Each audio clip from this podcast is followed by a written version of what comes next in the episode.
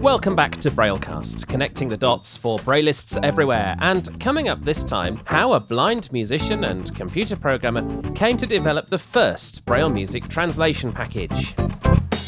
The blind community is not without its fair share of innovators. Louis Braille himself, of course, amongst many others who brought us the Braille code we know and love today. Elsewhere, the blind community has invented talking book players, screen readers, note takers, and so much more. For many musicians, many of the most notable technological innovations in the past 30 years or so have come from Dancing Dots, makers of the Goodfeel Braille Music Translator, Cake Talking scripts for the Sonar digital audio workstation, and Sibelius Speaking. In this episode of Braillecast, we catch up with its founder, Bill McCann. We talk about how he came to found Dancing Dots and what his products do, before discussing the advantages of his favourite Braille displays, the QBraille XL and Canute 360, and the mechanics of reading music using refreshable Braille. Bill, thank you for coming on. Welcome to the show. Thank you so much, Matthew. Wonderful to be here with you and uh, kind of um, take some time to look back as well as look ahead for sure. And I should just clarify before I go any further you are the founder of Dancing Dots, or have I made that bit up? no, no, you didn't make that up. Um, I actually uh, founded the company. It'll be 30 years ago that I actually officially uh, left my day job and started Dancing Dots. So, yeah, it's been a great adventure and it continues to be. So let's just go right back to the start and and talk a bit about yourself. You founded this company 30 years ago. Uh, but I mean, you know, things will have led up to that, I suppose. And and you're a blind person, so so have you always been blind? Technically, uh, I was born legally blind, but I have some memories of uh, some very uh, vivid memories of uh, visual images but I lost a bit of sight that I had until I was uh, when I was six. So uh, I effectively grew up as a totally blind person, educated as a totally blind person. So you'd have been taught Braille very early on, and presumably at blind school. Yeah, when I was when I was uh, when it was discovered that my mother's uh, very uh, very um, let's say faint. What's the word? Um, case of German measles. She had a, a, a, a, little bit of a rash, a little bit of a fever one weekend uh, while she was expecting me, and didn't think that much of it. But long story short, it induced glaucoma in me, uh, congenital glaucoma. So, but when they figured that out, and then. Um, uh, yeah, my parents were like, okay. I was number seven of eight kids that they had. I was the very first one with uh, any kind of visual disability. And uh, okay, now what do we do? So uh, one of the great things that uh, my doctor, uh, the late Dr. Harold Shea, uh, told him was, okay, read to your read your son. Um, it doesn't matter what you read. Read him the sports paper. Read them, you know, Dr. Seuss. Read him anything. And my both my parents read to me a lot and then I still remember my dad teaching me my ABCs uh, on a blackboard in our kitchen and just making really big capital letters. And um, so literacy was a big deal for me and my parents. They taught me to type when I was five on a little little typewriter. I used to type letters to family members. And um, so when I lost my sight at six, uh, well, the other great thing that my mom did she found out about a wonderful school that's still around called St. Lucy Day School here in Philadelphia. And I got to go there. It was driving distance from our house. It was about a 25 minute drive, but she brought me there every day. So I, I was able to learn Braille from the sisters at the school. Uh, and also, they were very progressive. Back in the 60s, they were, they were uh, sending the blind children across the street to the parish school with all the sighted kids. So I grew up in my education with sighted people, and I was able to stay at home with my family and get to have friends in the neighborhood and you know climb trees and ride bikes and do all the crazy stuff that you want to do when you're a kid. Um, so it it was it was a great gift to me that they they were able to find me an, an education. And so by the time I got to eighth grade, uh, uh, what we would call eighth grade here, end of um, uh, elementary school, I I was able, I was prepared to go to my local high school, the school my brothers had gone to, and then I went from there to music school. So I should back up. So when I was nine, uh, my parents were finally able to give me something I've been asking for for four or five years since I was a little kid. And I heard my cousin play the trumpet, and I said, I want to make that noise. I need one of those. So you know, they, we didn't have a lot, and uh, but they got me a third-hand trumpet on my ninth birthday, and that started me down the path to music. If, uh, Mom found me a teacher who didn't even play the trumpet, but she taught music, general music, and she knew Braille music. Oh, now that is very cool. I mean, I, I don't think I know many teachers who go that way round. I know lots of teachers who teach instruments and then sort of have to learn Braille music because they're teaching a blind person, but not someone who knows Braille music but not the instrument. Right. It, it was interesting because, well, she she called the Overbrook School for the Blind, which in Philadelphia it, uh, is a wonderful school to this day for blind children. But they were on the, you know, they were on the institutional model. You go there, you live there.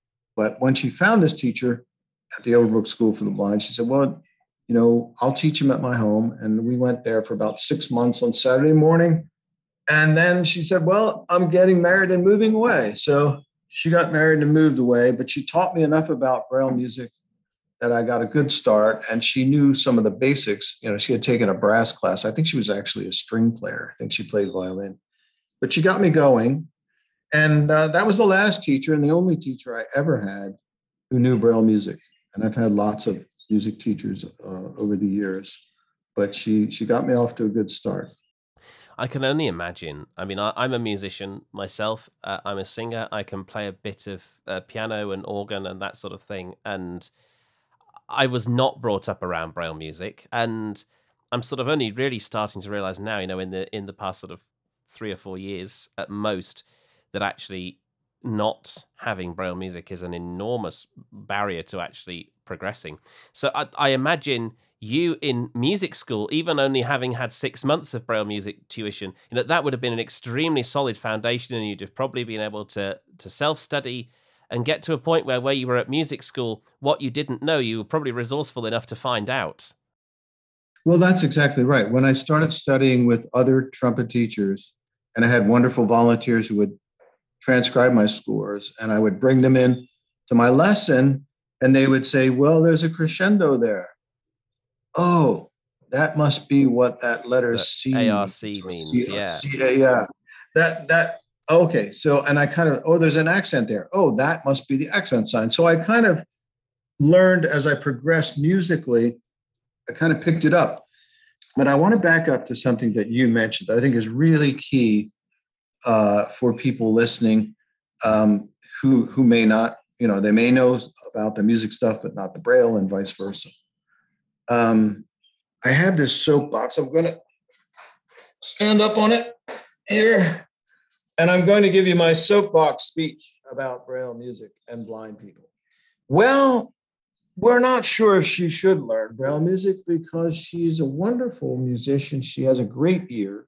In fact, we think she has perfect pitch and uh, she can sit. We play it once, she remembers it, and uh, you know everything's fine.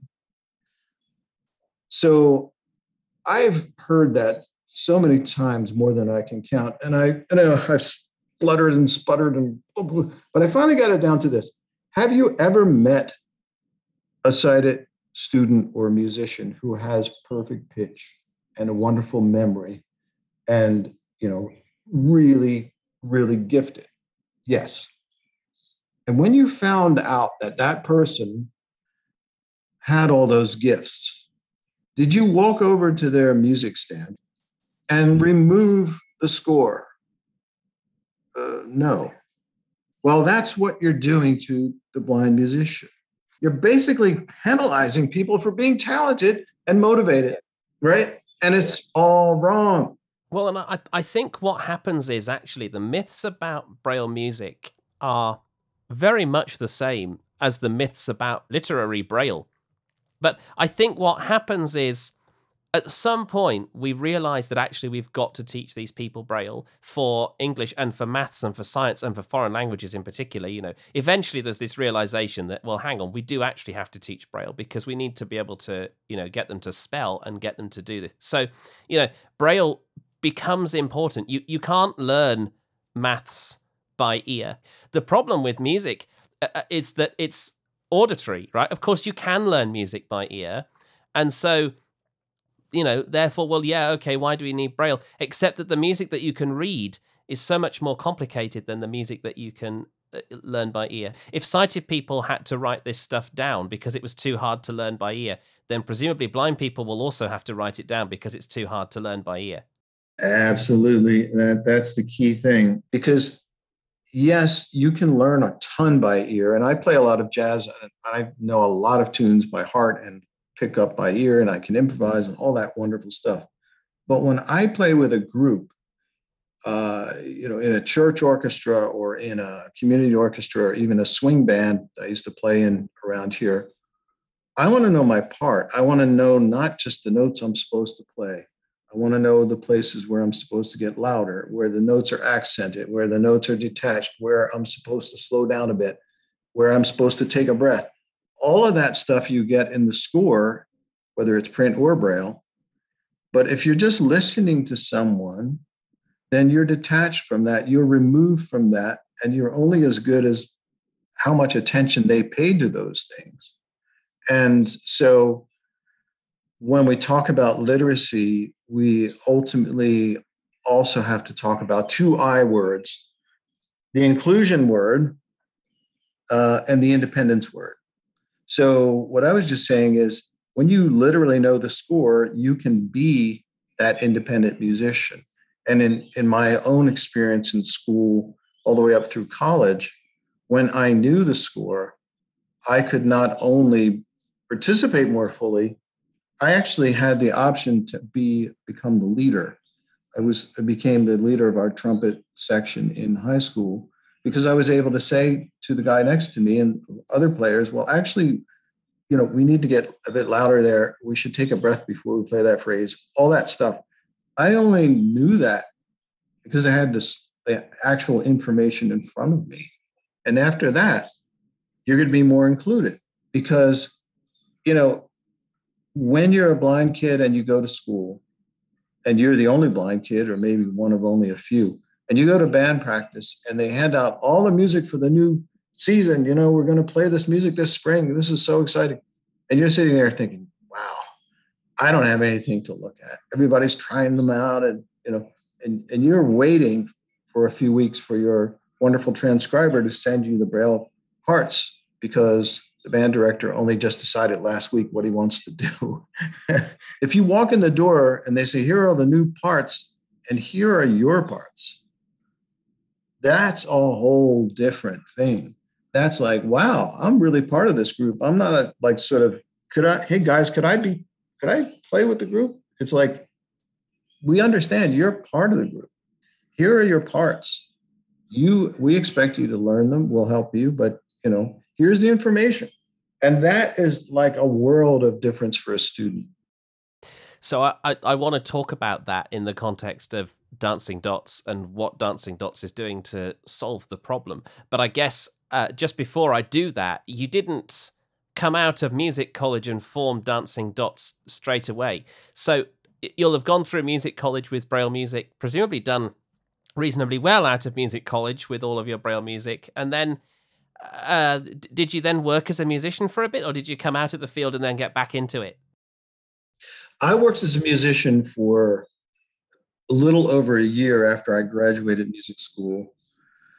And I had a few students, blind and sighted. I uh, I played in every church and nightclub that would have me, and and I, uh, you know, lots of wedding ceremonies and funerals and special liturgies and things, and and and uh, I had a band. I was running a band and playing gigs, and I even sold some arrangements of my uh, some some music uh, to uh, to a local uh, uh, band director for her. I kind of customized some arrangements because she had a strong sax player and you know this and that. But at the end of all that, I said, "Wow, okay, I don't seem to be the next, you know, whoever trumpet player.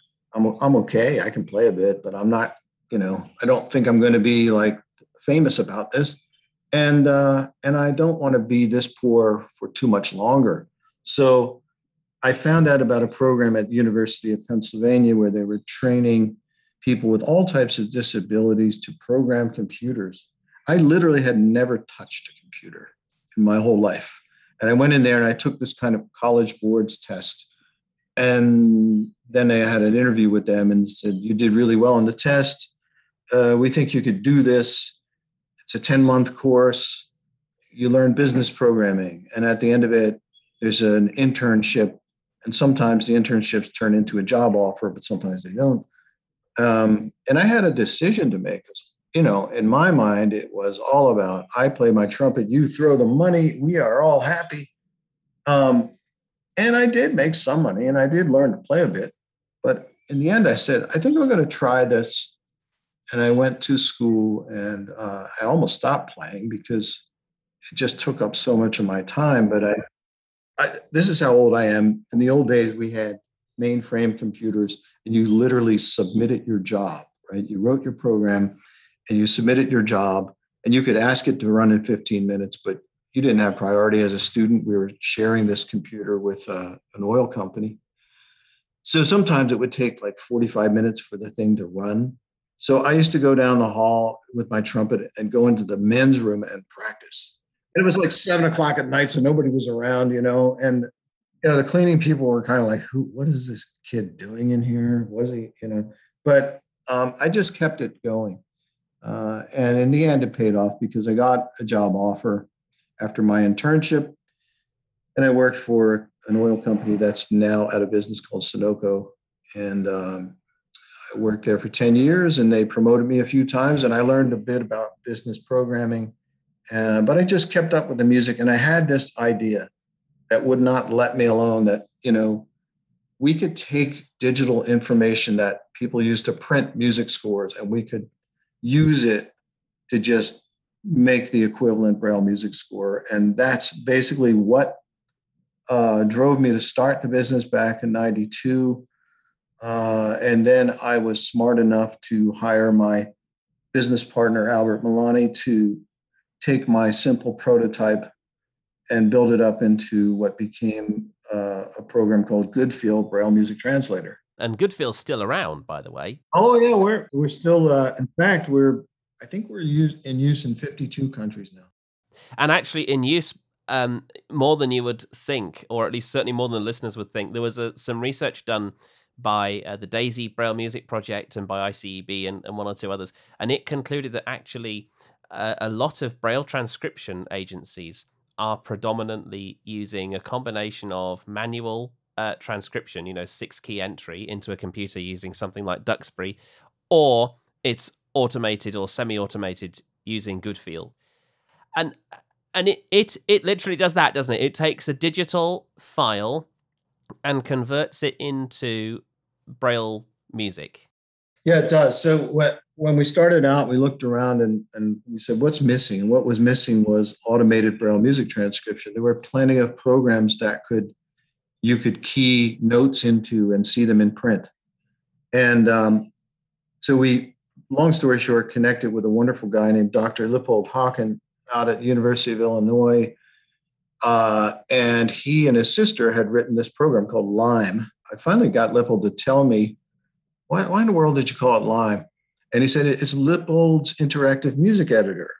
But uh, anyway, so I decided I don't want to spend the next, you know, eight or 10 years trying to make a print music program. We already have them. So I connected with Lippold and we basically subcontracted with him, subcontracted to build accessibility into Lime. And so Lime and Goodfeel are separate applications to this day, but they're very tightly integrated. So I I basically have a uh, First note in piece.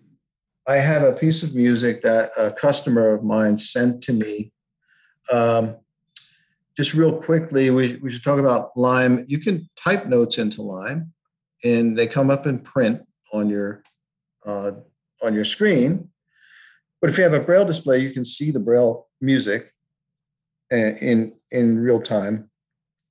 And if you have a screen reader like JAWS or even others now, um, it can describe it to you. But there are other ways to get the music into Lime.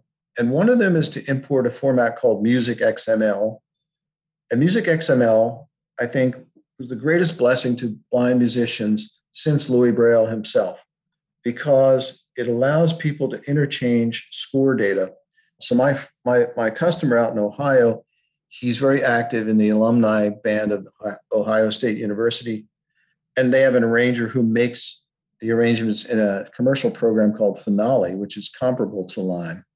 You can think of these programs as kind of word processors for music notation, right? So you type in notes and you type in accents and you type in lyrics and all that. So his arranger sends uh, Greg the music XML files. Greg imports them into Lime. And what's cool, there's a, a visual track that shows the print music where you are in the print music, and then the Braille tracks on your Braille display in sync. Uh, and because we have some scripts to make JAWS talk, R2 beat one. we can hear that uh, description. But when I want a good old hard copy, and most of the end users, that's what they get. We're just going to send this to an embosser. File menu. So I'm going to go to the file menu and I'm going to say, Launch in menu. Launch Goodfeel. Dot. I'm going to Enter. launch Goodfeel. Edited by Bill. Aquarius And- let the sun shine. Dot Limco. Goodfeel intermediate dialogue. Okay, so there's an intermediate dialogue, Format. Solo instrument. Um, but everything's cool. So I'm just going to press process with Alt P. Alt P. Edited by Bill. Aquarius let the sun shine. Dot GF dash BRL view. And then it opens in a little application we call Braille View or BRL View. So we'll, we'll we'll talk about that just a second. I wonder if I could just back up to that intermediate dialogue because it's quite important, I think, that people understand the scope of what is going on here. So presumably you could have a whole score in Lime. Presumably you could have soprano, alto, tenor, bass, vocal parts. You could have violin, cello, you know, um, brass parts. You could have solo instrument parts, and you could have them all in the one Lime file. And presumably, that intermediate dialogue that pops up allows you to do things like only have the tenor chorus part or something. That's correct. There's something we call option transcription. Uh, I forget what page options. Anyway, you can basically say, "Don't braille this part," or "Don't transcribe this part," or "Yes, transcribe this part." Um, and we can also let me go back to that format. Alt F4. Braille destination. Braille editor button. Alt F4. We can Lime. also File. Launch Goodfeel. it's going to have a checkbox I want to point out to you that basically says, do you want, well, actually, it may not come up here because this is only one trumpet part, but if it, if the Lime score, let's say was a string quartet, it would say to you uh, in the format, do you want to braille all parts together or do you want them separate? Format colon. Read only edit. Process button. Uh, but it didn't, JAWS. Not checked Braille hands separately. Checkbox not checked. Not check Braille lyrics if they exist. Not check Braille all parts together. Left paren score or solo instrument with Yeah. Okay. So it's grayed out. All these things are grayed out because smart enough to know like this is just a trumpet part. There's no point in asking. But you do have the option to create a score. And in music, uh, specifically, a score means that you see everybody's part. For example, in the first measure, you see what the trumpet plays, what the trombone plays, what the tuba plays. Um, whereas if you just want the trumpet player to learn his part, you braille the parts separately and say, here's your trumpet part. Um, and you don't get to see what the other guys are playing. And that's pretty much what most, um, you know, beginner to intermediate musicians are going to want. They, they don't, it's hard enough for them to learn their part. And I mean, in a Braille context, it's possibly even what some advanced people want if they're having the music to perform from. I think there's a difference between performing from it and studying it. But yeah, I mean, Braille music is not hard per se, but I mean, good grief, it will be more bulky, I think, than print music. And so if you could literally just have your part and nothing else for performance purposes, that would save so much space. Yes, and the good news is that Goodfeel can do it either either which way. Um, but uh, one one bit of fine print: if there are lyrics, we can transcribe them uh, for the individual part. But if there are lyrics in in a if you want a score, you want all the parts to be brailled together. Uh, we we cannot show you the lyrics uh, for a lot of technical reasons. Um, I think at that point, most people just want to know what's what are the other people doing, but it would be nice. Um, but anyway, we kind of got off. I don't know. This is all good, but I forget exactly where we were heading. Yeah, so we we'd we'd brought the we brought it into Goodfeel, and we were going to look at the Braille editor, weren't we? Which I sidetracked you on. I'm sorry. Process button. No, it's good. So I'm going to process Please. it. It's going to open it up in this little Braille view program, so I can see it in Braille and the braille fonts on the screen for people who can see can see the screen. So they're seeing black dots on the screen at this point. Right. Shine. So Aquarius underline slash let the sun number A. Let the sun shine. Shine. Tatkenhorst. Uh, the that's the name of the uh, arranger. Ed Lepla. Um. Blank. Ed Lepla. Sp- space blank. Space blank. Cornet. Okay, it's for cornet. Blank. Seven number of less number D4 home. Now that's where it gets that that's where you want a braille display because it's reading the ASCII and that actually was the metronome mark. um, number a greater F dot eight home. And then number A. We have the measure numbers down the left side. So number A means bar one. Space greater F. Okay. Greater. Greater than sign. That's three, four, five. That's the word sign. F. That's an F for forte. period.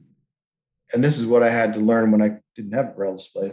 So then you've got the, the the the full stop for the octave sign. Well, actually, in this case, period eight. There's a dots uh, two, three, six after that, so it's an accent. It's a two cell sign. Star. And then we have a natural. Quote. Then we have the quote is actually the octave sign, and then whiskey. Uh, we're not drinking whiskey. It's too early. W. But it's a W. whiskey. Yeah, it's a B crotchet. Yeah. So there it is. Now what we'll do is close this up. Alt F4. Braille destin Braille embosser button. And the Braille destination title is Braille destination. Uh, we're going to click on embosser. We're going to put it on paper. We're going to hand it to some unsuspecting fifth grader. Here's your part. Go home and study. But they have it. But we can also in that Braille view. Braille editor button. Uh, Edited by Bill. PC cursor. We can go to File Save As. Alt F A. Leaving menus. And save as, save as type. Good feel up. Save as type. Formatted Braille files. Formatted Braille file. And that'll let us save it as .brf, which is kind of the international de facto standard for formatted Braille. Um, I know there are others like PEF, I think, or something, but um, and so uh, if somebody has a, a note taker device, uh, they can they can read their braille music on the on the bus on the way to school or whatever. Uh, they can carry it around. So we've talked about you know if you connect a single line braille display you know you can read the music and and obviously you can also do everything else that a single line braille display can do. And there are many of them on the market. Um, my personal favorite at the moment is the Brailliant BI40X, and I know a lot of people uh, are using the Mantis Q40.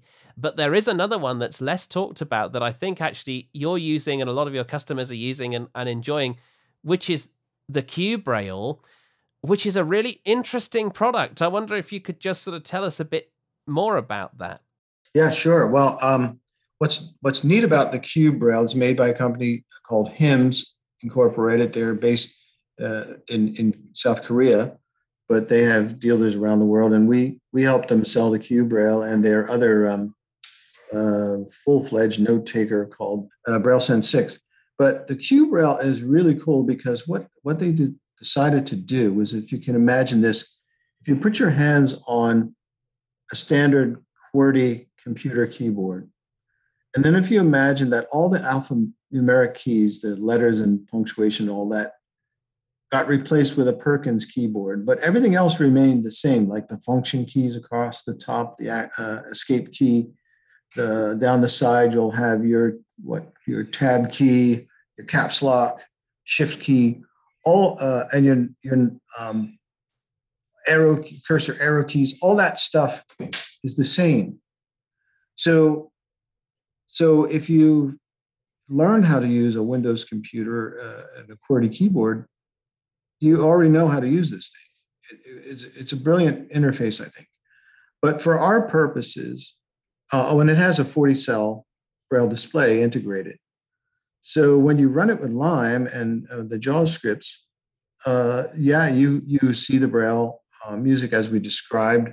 Um, uh, that good Goodfeel's integrated with Lime. You see the Braille music and uh, interactively, but um, QBraille has a hybrid mode, so you can actually run the software. So I don't I don't know if I went into this in detail, but along the bottom row, uh, when you run Lime, along the bottom row, like where you have letters like B and V and C, um, we call them status keys. So if I want to know what bar I'm positioned in, bar and beat, I type the letter B, it may say bar seven, beat two.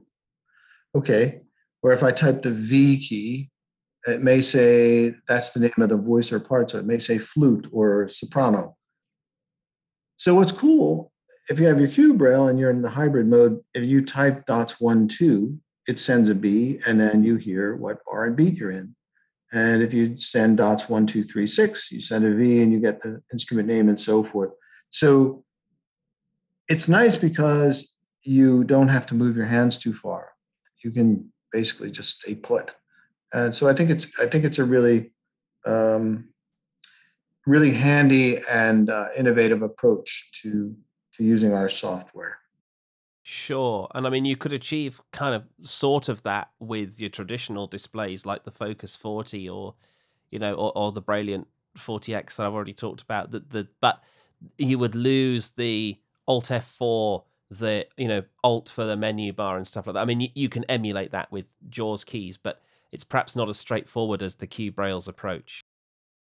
That's right. Yeah. Uh, uh, uh, so yeah, all those traditional things you use with function keys and uh, the control, um, well, in, in our thing, uh, for example, control H, control H brings up the here dialog. So you can just do the control key with dots one, two, five, and bang, you have the here dialog open. So yeah, it's it's nice, and I think they did a great job with it. Sure. So that's the Q Braille XL to give it its full name, and I've just realised XL's kind of a clever name. So Q is in QWERTY Braille. Um, XL I, I guess I mean XL because it excels, but also because L is the Roman numeral for fifty and XL is the Roman numeral for forty, and so you uh, you you get some quite interesting vocabulary there. Good call there. That's right. It's forty cells, so they they called it the XL.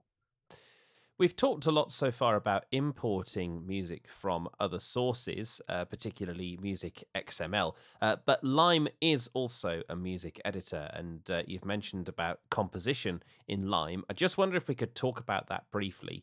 Um, you said that the score uh, or the, the the the stave, the notes come up in both print and in Braille.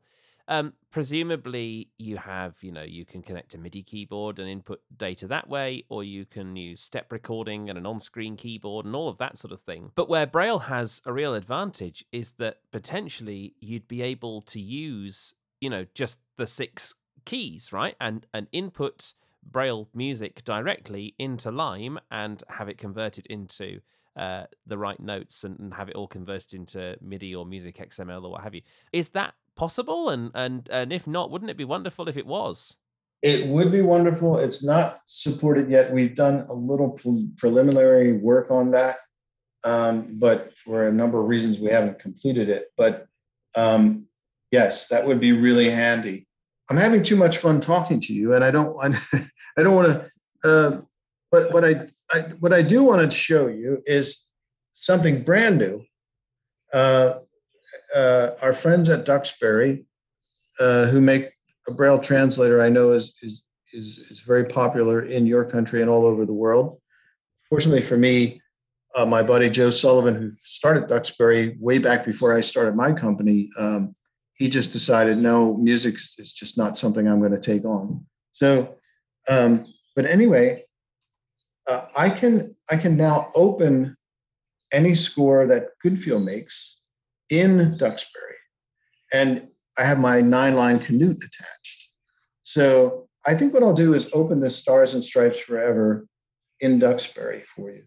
I'm going to go back here. The Duxbury Braille translator dash left bracket aces high first cornet dot dx. Okay, here's another one of those cornet parts I loaded earlier, but let me see if I can open the Stars and Stripes Forever. Duxbury can open on not only .brf, but our .gf, which is our native format for Goodfeel. So let's see. Select document file dot dot dot dial file name Explorer aces high for s stars and stripes forever dot gf. There it is. Okay. Enter. Aces high first cornet dot dxb dash dash new braille document. Import file dial. Enter. Stars and stripes forever dot dxb dash dash new braille. You say what you're hearing is the sound of this nine line Canute clearing its basically clearing what's already on there. And now it's going to show me the score that I just transcribed. So I see Stars and Stripes forever, forever. Page one, it says for piano, John Philip Sousa, keyboard, half note equals 120, three flats, cut time. Uh, and then we have measure one. This is bar over bar piano music. But bottom line is, I can look up and down. I don't have to move up a line and down a line and up and down. It's all here. So I can look at it and I don't have to carry around a wagon load of braille paper uh, to do it. So at this point, presumably you're using two braille displays, or would have to, if you wanted it in braille, you'd be using two braille displays. You'd be using the braille display to control Duxbury and the Canute to read the output. Yes, that's right. And uh, at the moment, I don't have my single line braille display connected, so that that would be probably a better plan. But let me see if I can change something. For example, I notice here I'm going to change something in the title. And I'm going to, yeah, so stars and stripes wherever. Um, let's change the composer's name from John Philip Sousa to John P. Sousa. Forever left paren. John Philip Sousa. ST sign. ST sign. ST J O H N ST sign. I think it's it's reading the, a space as ST, so that's something we're going to have to work on. Dot six.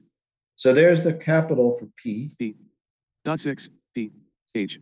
I'm going to delete H. I. L. I. L. P.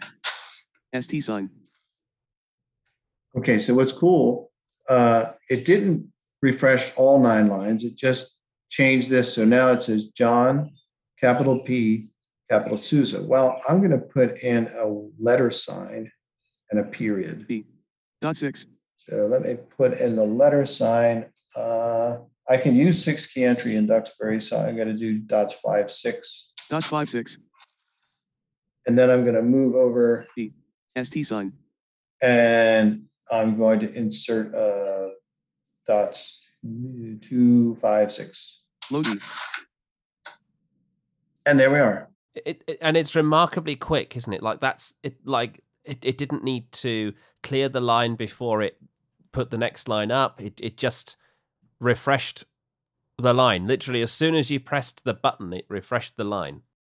It did, and it, I like that about it. And uh, I was relieved actually when I was talking to Peter Sullivan, who's their gifted uh, head programmer there, and I said, "Well, we're not going to have to just for one character have Canute refresh the entire display." I said, "No, no," and and he got it. He got it right. He did a great job with this. Although I didn't notice the JAWS saying ST, but I believe that they're going to uh, make some some JAWS scripts I think this is a problem with Duxbury, full stop, that they've recently refactored their JAWS scripts, haven't they? And they may be refactoring them again. So this isn't even in Duxbury 12.6. This is a, a possibly a service release of 12.6 or maybe even a 12.7 feature at this point. Yeah, Peter feels uh, pretty confident it'll be shipping in the near future. Now we don't want to, you know, make, make quantify that because near future could be next month or this fall or but anyway it's kind of fun to show this it's it's kind of hot off the press stuff and um, uh, I would encourage anyone who who has a need to study a lot of scores or um, anything else that could be in Duxbury, even math, mathematics or um, any kind of tabular information, especially. But if you don't want to, if you want to have the immediacy of being able to change your Braille document uh, on the fly like that, it's it's really handy. So I want to talk about the Canute and Braille music and soft copy Braille music versus hard copy Braille music and, and all of this sort of thing. Um, so it, having sort of demonstrated how you can get Braille music in the first place, um, one of the things that we've we've talked about saving space, you know, and, and this is a big deal, you know, when even when we Braille lyrics, you know, if there's a chorus you'll generally only braille the chorus once and you'll braille it in italics or something to show that this is a chorus and you need to come back to it every time. You know, if you're reading it on paper, you would just be able to sort of flick back up to those bars and read them again. If you're reading on a canute, you would have to go back a page or two or three or four potentially to find where that repeat starts. And it doesn't, I mean, it refreshes fairly quickly, but it doesn't refresh that quickly. So, do we need to be thinking about the format of the music that we output and maybe for soft copy do we need to think about not saving space and actually repeating things that in hard copy we previously wouldn't be repeating? You might want to do that. I i um i'm going to display my ignorance a bit about the canute but i'm pretty sure you can set bookmarks. So if it, with a little planning you could say okay i need to set a bookmark that's going to pop me back to the beginning of that repeat section for sure, but you wouldn't know that you needed a bookmark there until you got to the repeat. So for the second and third time round, that would be fine. But for the first time, you know, especially if it's a long piece, you, you get through a whole B section of a piece, and then you then you get a you know go back to the beginning. I mean, actually, go back to the beginning is fairly easy, but you know what I mean. You, you know, you, you encounter that for the first time. That that that's hard work to then have to go back to where that repeat starts.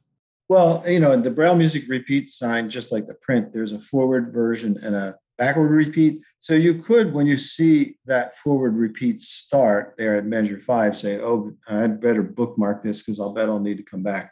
But the point is, you do have to do some some planning and st- strategizing to to be able to approach it and and kind of get the most out of this technology. Because as you said, you don't want to be sitting there, especially if it's like a I don't know if the, the repeated section, some can take, you know, an entire braille page or more. So you're sitting there pressing forward, you know, or backward, back, back, back, nine, nine, nine. Um, yeah, it's not ideal. Uh, but you know, the fact that it is refreshable and that you don't have to carry all this stuff around with you literally is is great. Although the Canute itself, I mean, as you know, I think it it does not have any um, doesn't run on anything but wall uh, AC current. And it's also quite loud. I mean, it, it, it, Zoom was doing a good job of noise cancelling out a lot of the Canute sound. And look, it's not when I say loud, I mean loud is relative, right? It's not as loud as a Braille embosser, and you know, it, it it's certainly a manageable level of noise. If you were in a, a room and you were having to do score study, it's not going to be disturbing many people, but you don't want it in a concert hall. No, no, no, no, you don't. You sure don't. Um, and I know we're talking about Braille here, but just just quickly, I'll mention that um, we have a related solution for people with low vision or partial sight um, called Limelighter, and it it scrolls the music in special ways that help people with uh, visual acuity problems, and it also uh, it also magnifies it up to a zoom level of 10x. But you reminded me of that because some of the people who use Limelighter will take the tablet that it runs on onto the stage with them and play.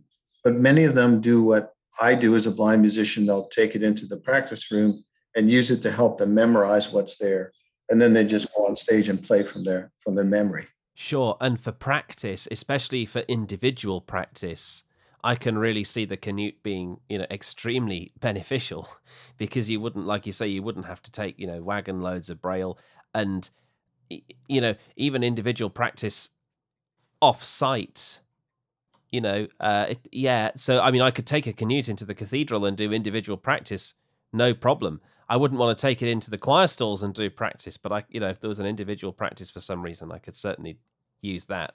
But we have this with single line braille as well, right? I mean, you know, the, I mean, single line braille is quiet, but just going back to the um to, to the formatting point, you know, I mean, there, there's certainly been plenty of times when I've thought, you know what, I'll just take it in on a on a Brailliant twenty or a Brailliant forty or you know or what have you, and then you think, yeah, but all the jumping around I've got to do in order to get there.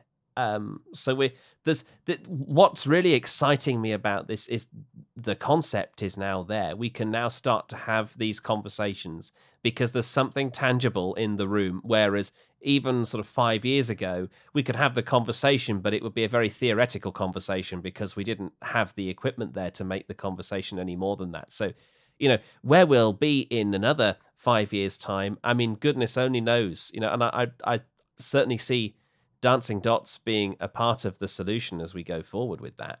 Uh, I, and that's that's the plan for sure. I mean, we we've been around, but we want to want to stay around and uh, keep doing what we love to do. Um, as things progress, yeah, technology will change. And I remember one memorable line from a guy. I don't know if he's still around, but when I first got onto listservs where people would be uh, you know, you can exchange ideas and you write a note and everybody subscribed gets a copy of your note and then they can write back and everybody sees the conversation. And this one debate came, it was a, one of the earliest things called MIDI Mag, which is still around. And on, on the MIDI Mag, which is for musicians interested in, in digital technology and all this stuff, there was a raging debate going on about this or that, which I can't even remember. But the thing I do remember is one subscriber just writes back and says, you know, I don't think we should really be spending too much more time talking about this. I think what we should do as blind people is really seriously make a plan for what we're going to do when we get our sight back. so his horizon was, you know, a lot uh, broader than, than, than most of us. You know, we're just trying to get get through today. But I, I had to laugh, but I also loved what he said because that's an extreme case, but it really does point to the idea that you know, yeah, we have to work out how we're going to get by in the next day, week, year, couple of years, but we can't really think too far ahead because there's so many things changing so so quickly. Bill McCann, founder of Dancing Dots, and I hope you enjoyed listening to that interview as much as I enjoyed putting it together. We're about to finish this episode of Braillecast, but just before I do, I have some information for you about how to purchase some of the products that were mentioned in that interview. In the UK, you can purchase the Q Braille XL from Sight and Sound Technology Limited. You can find them on the web at www.sightandsound.co.uk, or you can call them on 01604 798070. It costs £2,745, excluding VAT. And of course, VAT is not payable by blind and partially sighted people on products for blind and partially sighted people. Canute 360 and the Goodfeel Braille Music Translator can both be purchased from Technovision Systems Limited. You can find them at www.techno-vision.co.uk or you can call them on 01604 792 777. Canute 360 costs £1,895 excluding VAT, and Goodfeel costs £1,275 also excluding VAT. We hope you've enjoyed this episode of Braillecast, the official podcast of the Braillists Foundation. You can find more Braille related content by subscribing to Braillecast, all one word, in your podcast client of choice, or listening to Braillecast, connecting the dots for Braillists everywhere on your smart speaker. You can also find past episodes on our website at braillecast.com. If you have comments on the podcast or suggestions of topics or guests for future episodes, we'd love to hear from you. Please email help at braillists.org. You can also find the Braillists on Twitter at Braillists or on Facebook, facebook.com slash Braillists Foundation. Finally, if you like what you've heard, spread the word. New listeners are always welcome, so if you know other people who are interested in Braille, please tell them where to find us. In the meantime, on behalf of everyone at the Braillists, thanks for listening and bye for now. The costs of producing this episode were defrayed by a grant from the Activate Fund of the Winston Churchill Memorial Trust. For more information, visit wcmt.org.uk.